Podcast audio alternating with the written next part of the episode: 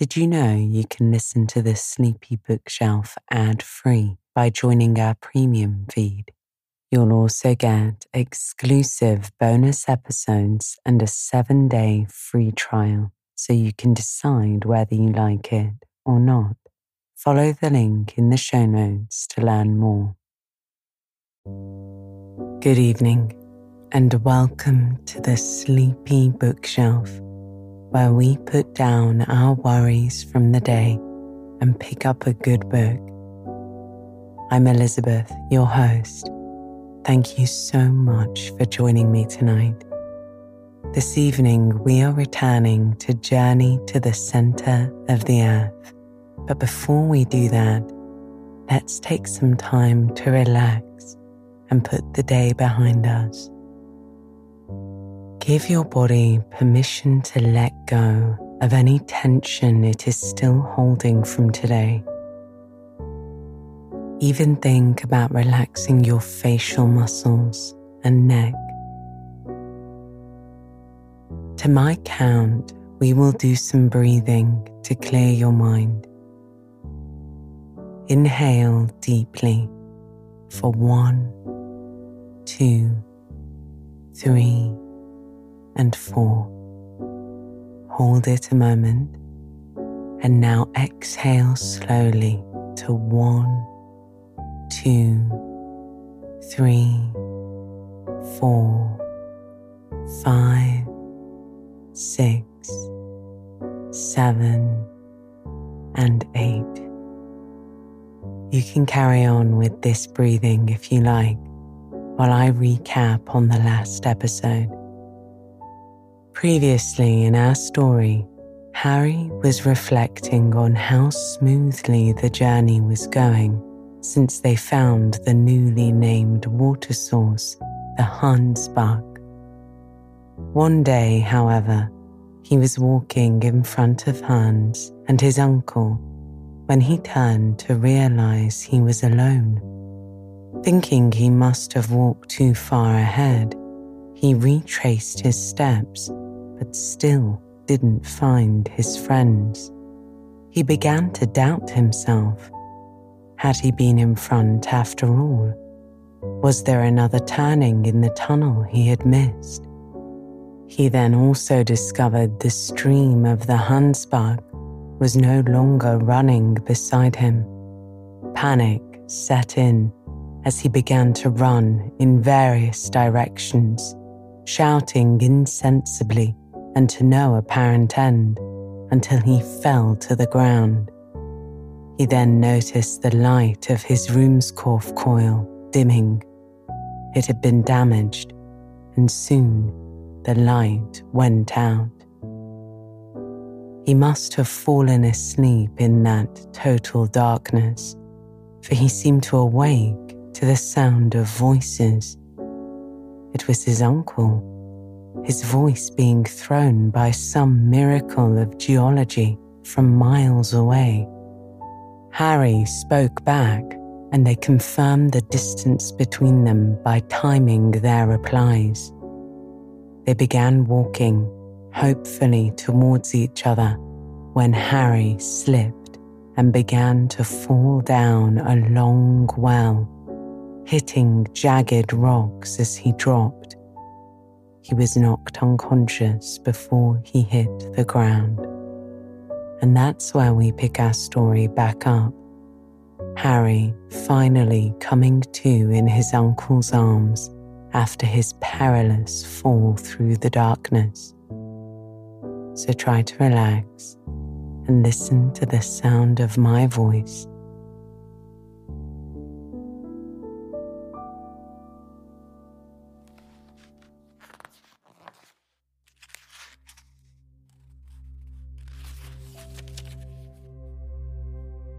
Chapter 26 A Rapid Recovery. When I returned to the consciousness of existence, I found myself surrounded by a kind of semi obscurity, lying on some thick and soft coverlets. My uncle was watching, his eyes fixed intently on my countenance, a grave expression on his face, a tear in his eye. At the first sigh which struggled from my bosom, he took hold of my hand. When he saw my eyes open and fix themselves upon his, he uttered a cry of joy. He lives! He lives! the professor said. Yes, my good uncle, I whispered. Oh, my dear boy, continued the grim professor, clasping me to his heart. You are saved. I was deeply and unaffectedly touched by the tone in which these words were uttered, and even more by the kindly care which accompanied them. The professor, however, was one of those men who must be severely tried in order to induce any display of affection or gentle emotion. At this moment, our friend Hans, the guide, joined us. He saw my hand in that of my uncle, and I venture to say that, taciturn as he was, his eyes beamed with lively satisfaction. Good day, he said. Good day, Hans. Good day, I replied in as hearty a tone as I could assume. And now, Uncle, that we are together, tell me where we are. I have lost all idea of our position, as of everything else. Tomorrow, Harry, tomorrow, he replied. Today you are far too weak. Your head is surrounded with bandages and poultices that must not be touched. Sleep, my boy, sleep, and tomorrow you will know all that you require. But, I said, let me know what o'clock it is, what day it is. It is now 11 o'clock at night, this is once more Sunday, said my uncle. It is now the ninth of the month of August, and I distinctly prohibit you from asking any more questions until the tenth of the same. I was, if truth were told, very weak indeed, and my eyes soon closed involuntarily. I did require a good night's rest, and I went off, reflecting at the last moment that my perilous adventure in the interior of the earth, in total darkness, had lasted four days. On the morning of the next day, at my awakening, I began to look around me. My sleeping place, made of all our travel bedding, was in a charming grotto. It was adorned with magnificent stalagmites, glittering in all the colours of the rainbow, the floor of soft and silvery sand. A dim obscurity prevailed. No torch, no lamp was lighted, and yet certain unexplained beams of light penetrated from without and made their way through the opening of the beautiful grotto. I, moreover, heard a vague and indefinite murmur, like the ebb and flow of waves upon a strand, and sometimes I verily believed I could hear the sighing of the wind. I began to believe that instead of being awake, I must be dreaming. Surely my brain had not been affected by my fall, and all that occurred during the last 24 hours was not the frenzied visions of madness. And yet, after some reflection, a trial of my faculties, I came to the conclusion that I could not be mistaken. Eyes and ears could surely not both deceive me. It is a ray of the blessed daylight, I said to myself, which has penetrated through some mighty fissure in the rocks. But what is the meaning of this murmur of waves? this unmistakable moaning of the salt sea billows. I can hear, too, plainly enough, the whistling of the wind. But can I be altogether mistaken? If my uncle, during my illness, has but carried me back to the surface of the earth, has he, on my account, given up this wondrous expedition? or in some strange manner has it come to an end? I was puzzling my brain over these and other questions when the professor joined me. Good day, Harry, he said in a joyous tone. I fancy you are quite well. I am very much better, I replied, actually sitting up in my bed. I knew that would be the end of it, as you slept both soundly and tranquilly, he said. Hans and I have each taken turn to watch, and every hour we have seen visible signs of amelioration. You must be right, uncle, was my reply, for I feel as if I could do justice to any meal you could put before me.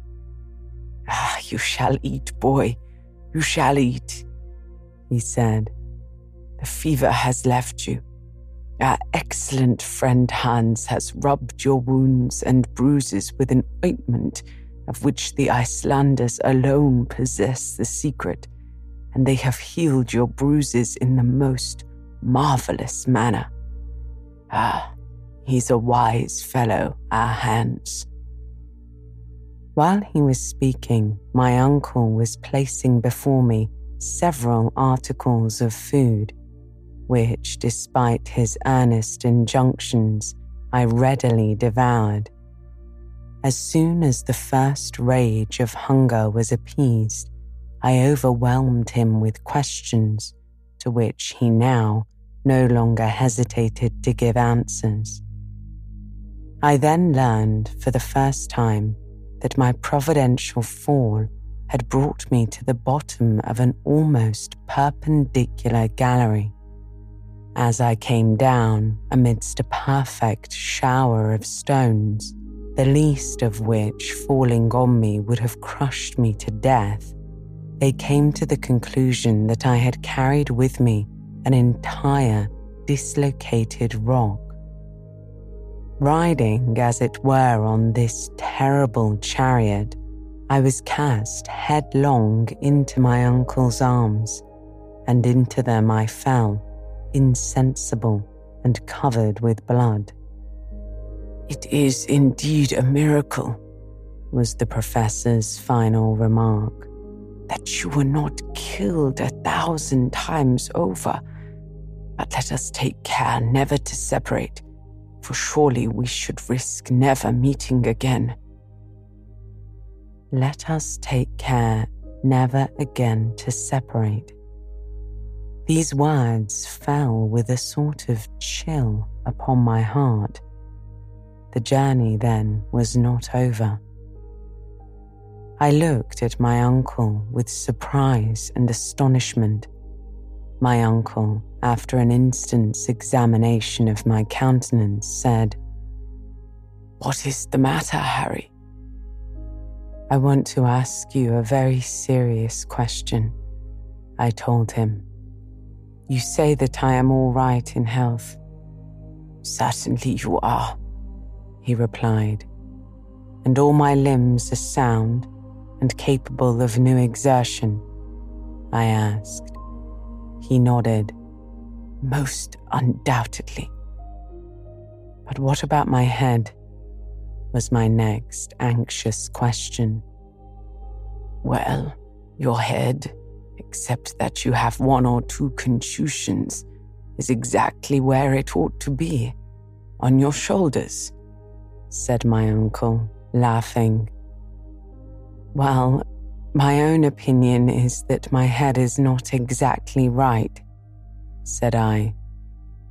In fact, I believe myself slightly delirious. What makes you think so? he asked. I will explain why I fancy I have lost my senses, I answered. Have we not returned to the surface of Mother Earth? Certainly not, my uncle replied. Then truly I must be mad, said I. For do I not see the light of day? Do I not hear the whistling of the wind? And can I not distinguish the wash of a great sea? And that is all that makes you uneasy, said my uncle with a smile. Can you explain? I asked him. I will not make any attempt to explain, for the whole matter is utterly inexplicable, said he. But you shall see and judge for yourself. You will then find that geological science is as yet in its infancy, and that we are doomed to enlighten the world. Let us advance then, I said eagerly, no longer able to restrain my curiosity. Wait a moment, my dear Harry, he responded. You must take precautions after your illness before going into the open air. The open air? I asked. Yes, my boy, replied my uncle. I have to warn you that the wind is rather violent, and I have no wish for you to expose yourself without necessary precautions. But I beg and assure you that I am perfectly recovered from my illness, I said. Have just a little patience, my boy, he told me. A relapse would be inconvenient to all parties. We have no time to lose, as our approaching sea voyage may be of long duration sea voyage? I questioned, more bewildered than ever. Yes, you must take another day's rest, and we shall be ready to go on board by tomorrow, replied my uncle with a peculiar smile. Go on board? The words utterly astonished me. Go on board what? And how? Had we come upon a river? A lake? Had we discovered some inland sea? Was a vessel lying at anchor in some part of the interior of the earth? My curiosity was worked up to the very highest pitch. My uncle made vain attempts to restrain me. When at last, however, he discovered that my feverish impatience would do more harm than good, and that the satisfaction of my wishes could alone restore me to a calm state of mind. He gave way. I dressed myself rapidly, and then, taking the precaution of wrapping myself in one of the coverlets to please my uncle, I rushed out of the grotto. Chapter 27 The Central Sea. At first, I saw absolutely nothing. My eyes, wholly unused to the effulgence of light, could not bear the sudden brightness, and I was compelled to close them. When I was able to reopen them, I stood still, far more stupefied than astonished. not all the wildest effects of imagination could have conjured up such a scene. The sea. The sea, I said. Yes, replied my uncle in a tone of pardonable pride. It is the central sea. No future navigator will deny the fact of my having discovered it, and hence of acquiring a right of giving it a name. It was quite true. A vast, limitless expanse of water, the end of a lake, if not of an ocean, spread before us until it was lost in the distance. The shore, which was very much indented, consisted of a beautiful, soft, golden sand mixed with small shells, the long deserted home of some of the creatures of a past age. The waves broke incessantly and with a peculiarly sonorous murmur to be found in underground localities.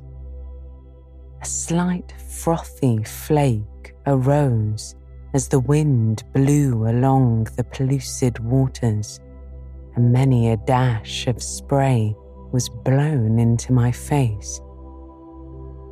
The mighty superstructure of rock which rose above to an inconceivable height left only a narrow opening, but where we stood, there was a large margin of strand, a long and shining beach.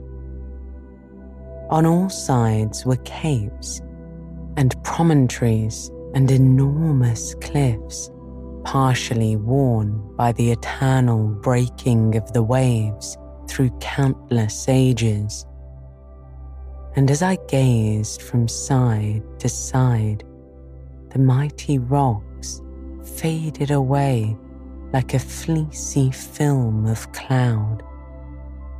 It was in reality an ocean with all the usual characteristics of an inland sea, only horribly wild, so rigid, cold, and untamed one thing startled and puzzled me greatly. How was it that I was able to look upon that vast sheet of water instead of being plunged in utter darkness? The vast landscape before me was lit up like day. But there was wanting the dazzling brilliancy the splendid irradiation of the sun, the pale, cold illumination of the moon, or the brightness of the stars. The illuminating power in this subterranean region, from its trembling character, its clear, dry whiteness, the very slight elevation of its temperature, its great superiority to that of the moon was evidently electric. It was something in the nature of the aurora borealis, only that its phenomena were constant and able to light up the whole of the ocean cavern. The tremendous vault above our heads, the sky, so to speak, appeared to be composed of a conglomeration of nebulous vapors in constant motion. I should originally have supposed that, under such an atmospheric pressure as must exist in that place, the evaporation of water could not really take place. And yet, from the action of some physical law which escaped my memory, there were heavy and dense clouds rolling along that mighty vault, partially concealing the roof. Electric currents produced astonishing play of light and shade in the distance, especially around the heavier clouds. Deep shadows were cast beneath, and then suddenly, between two clouds, there would come a ray of unusual beauty and remarkable intensity. And yet it was not like the sun, for it gave no heat. The effect was strange and somewhat melancholy. Instead of a noble firmament of blue studded with stars, there was above me a heavy roof of granite which seemed to bear down on me. Gazing around, I began to think of the theory of the English captain who compared the earth to a vast, hollow sphere, in the interior of which the air is retained in a luminous state by means of atmospheric pressure, while two stars, Pluto and Proserpine, circled in their mysterious orbits. After all, suppose the old fellow was right. In truth, we were imprisoned, bound, as it were, in a vast excavation. Its width was impossible to make out. The shore on either hand was widening rapidly until lost to sight, while its length was equally uncertain. A haze on the distant horizon bounded our view. As to its height, we could see that it must be many miles to the roof. Looking upward, it was impossible to discover where the stupendous roof began. The lowest of the clouds must have been floating at an elevation of 2,000 yards, a height greater than that of terrestrial vapors which circumstance was doubtly owing to the extreme density of the air. I use the word cavern in order to give an idea of the place. I cannot describe its awful grandeur. Human language fails to convey an idea of its amazing sublimity. Whether this singular vacuum had or had not been caused by the sudden cooling of the earth when in a state of fusion, I could not say. I had read of most wonderful and gigantic caverns, but none in any way like this. The great grotto of Guacharo in Colombia the vast and partially explored Mammoth Cave in Kentucky. What were these holes in the earth to that in which I stood in speechless admiration? With its vapory clouds, its electric light, and the mighty ocean slumbering in its bosom, nothing could compare. Imagination not description, can alone give an idea of the splendor and vastness of the cave.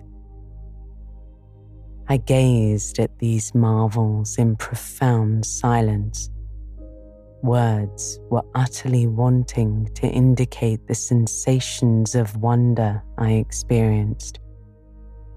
I seemed, as I stood upon that mysterious shore, as if I were some wandering inhabitant of a distant planet, present for the first time at the spectacle of some terrestrial phenomena belonging to another existence. To give body and existence to such new sensations would have required the coinage of new words, and here my feeble brain found itself wholly at fault. I looked on, I thought, I reflected, I admired. all in a state of stupefaction not altogether unmingled with fear. The unexpected spectacle restored some colour to my pallid cheeks. I seemed to be actually getting better under the influence of this novelty. Moreover, the vivacity of the dense atmosphere reanimated my body by inflating my lungs with unaccustomed oxygen.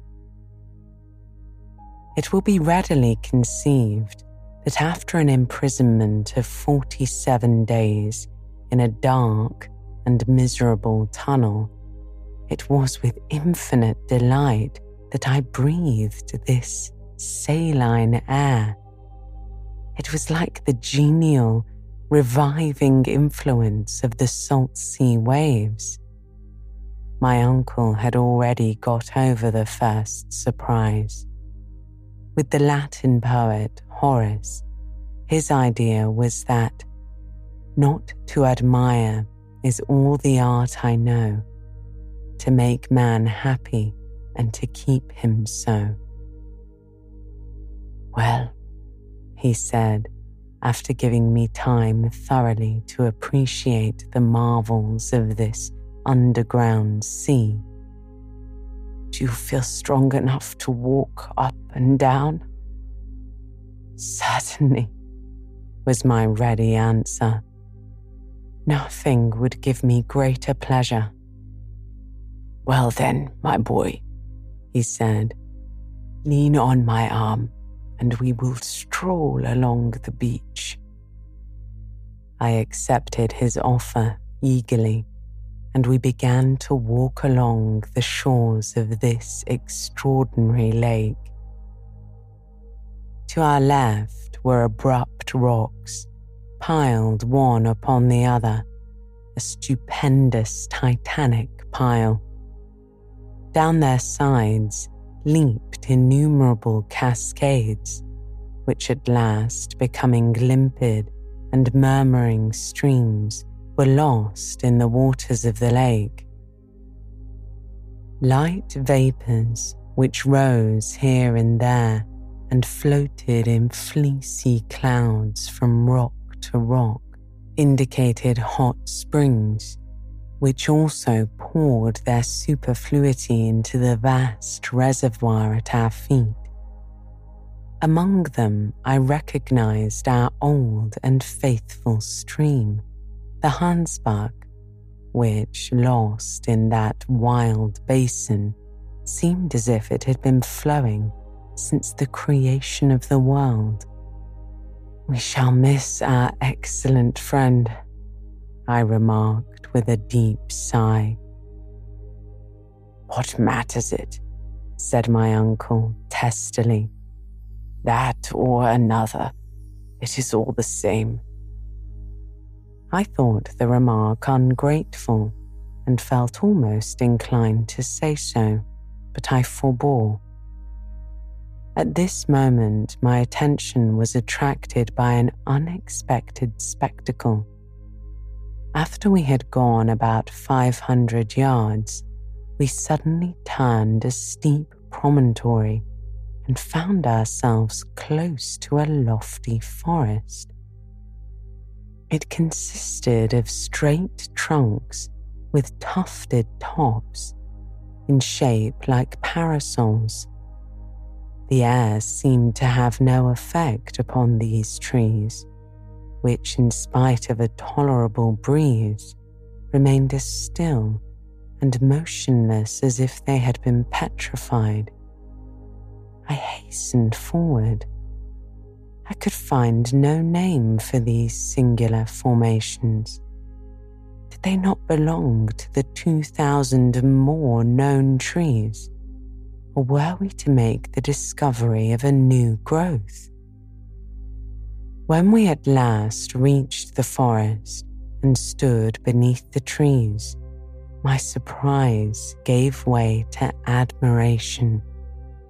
In truth, I was simply in the presence of a very ordinary product of the earth, of singular and gigantic proportions. My uncle unhesitatingly called them by their real name. It is only, he said in his coolest manner, a forest of mushrooms. On close examination, I found that he was not mistaken. I judged that the development attained by this product was the result of damp, hot soils. I had heard that the Lycoperdon giganteum reaches nine feet in circumference, but here were white mushrooms nearly 40 feet high and with tops of equal dimensions. They grew in countless thousands. The light could not make its way through their massive substance, and beneath them reigned a gloomy and mystic darkness. Still, I wished to go forward. The cold in the shades of this singular forest was intense. For nearly an hour, we wandered about in this visible darkness. At length, I left the spot and once more turned to the shores of the lake to light and comparative warmth. But the amazing vegetation of subterraneous land was not confined to gigantic mushrooms. New wonders awaited us at every step. We had not gone many hundred yards when we came upon a mighty group of other trees with discolored leaves, the common humble trees of Mother Earth of an exorbitant and phenomenal size. There were lycopods a hundred feet high flowering ferns as tall as pines, and gigantic grasses. Astonishing, magnificent, splendid, said my uncle. Here we have before us the whole flora of the second period of the world, that of transition. Behold the humble plants of our gardens which in the first ages of the world were mighty trees. Look around you, my dear Harry. No botanist ever before gazed on such a sight. My uncle's enthusiasm, always a little more than was required, was now excusable. You are right, uncle, I remarked. Providence appears to have designed the preservation in this vast and mysterious hothouse of antediluvian plants to prove the sagacity of learned men in figuring them so marvelously on paper. Well said, my boy.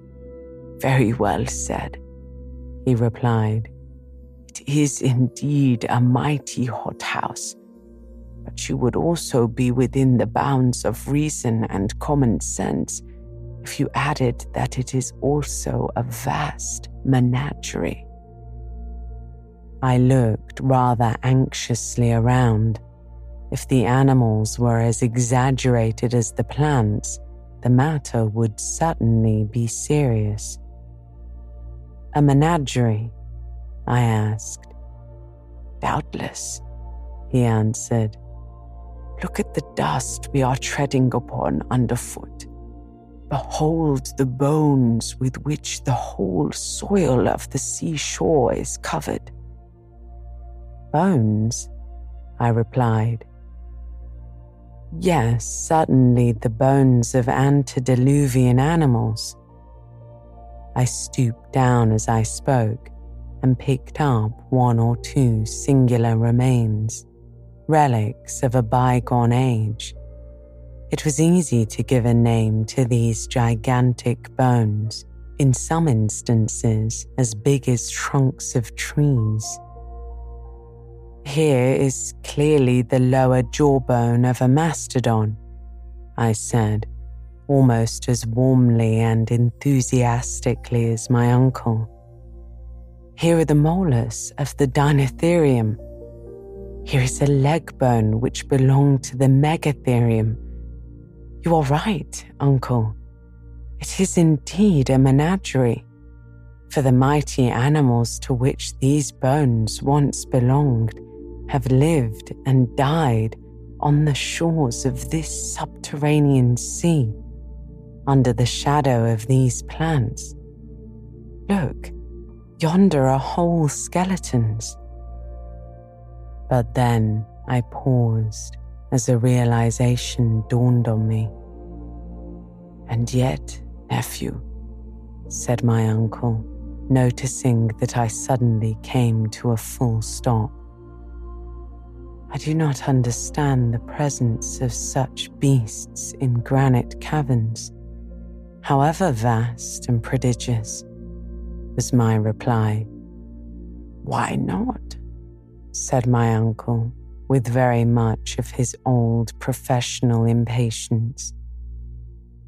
Because it is well known that animal life only existed on Earth during the secondary period when the sedimentary soil was formed by the alluviums and then replaced by the hot and burning rocks of the earlier age? I replied. I have listened to you earnestly and with patience, Harry, said my uncle, and I have a simple and clear answer to your objections, and that is that this itself is a sedimentary soil.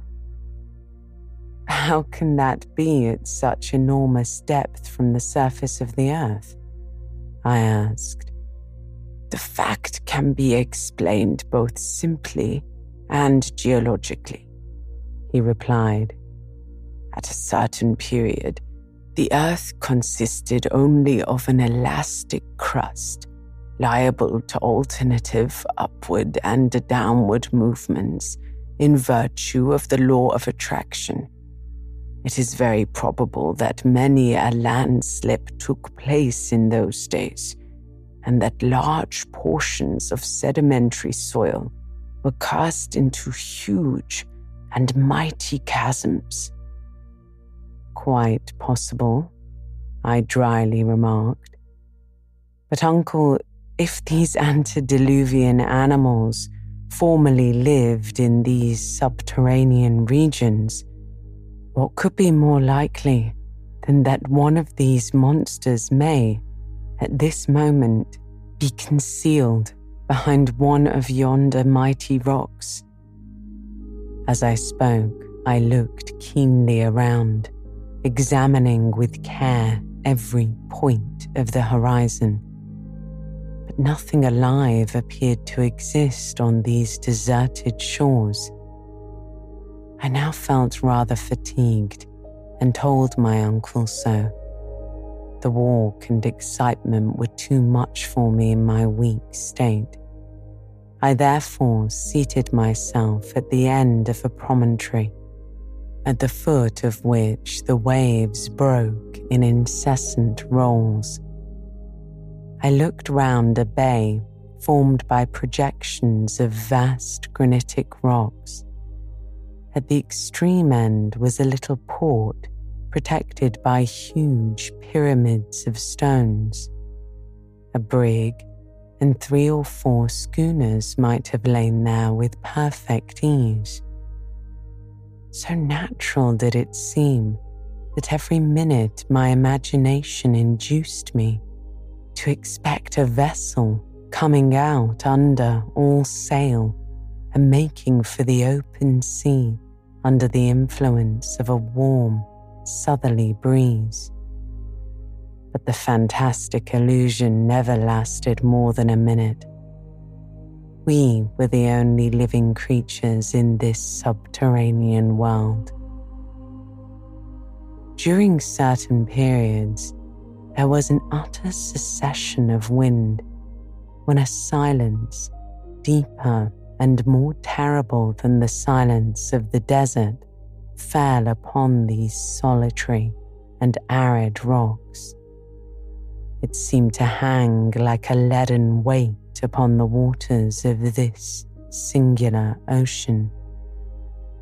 I sought, amid the awful stillness, to penetrate through the distant fog, to tear down the veil which concealed the mysterious distance.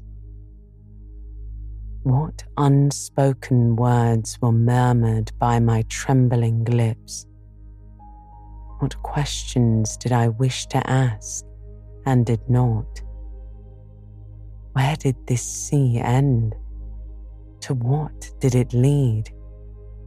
Should we ever be able to examine its distant shores?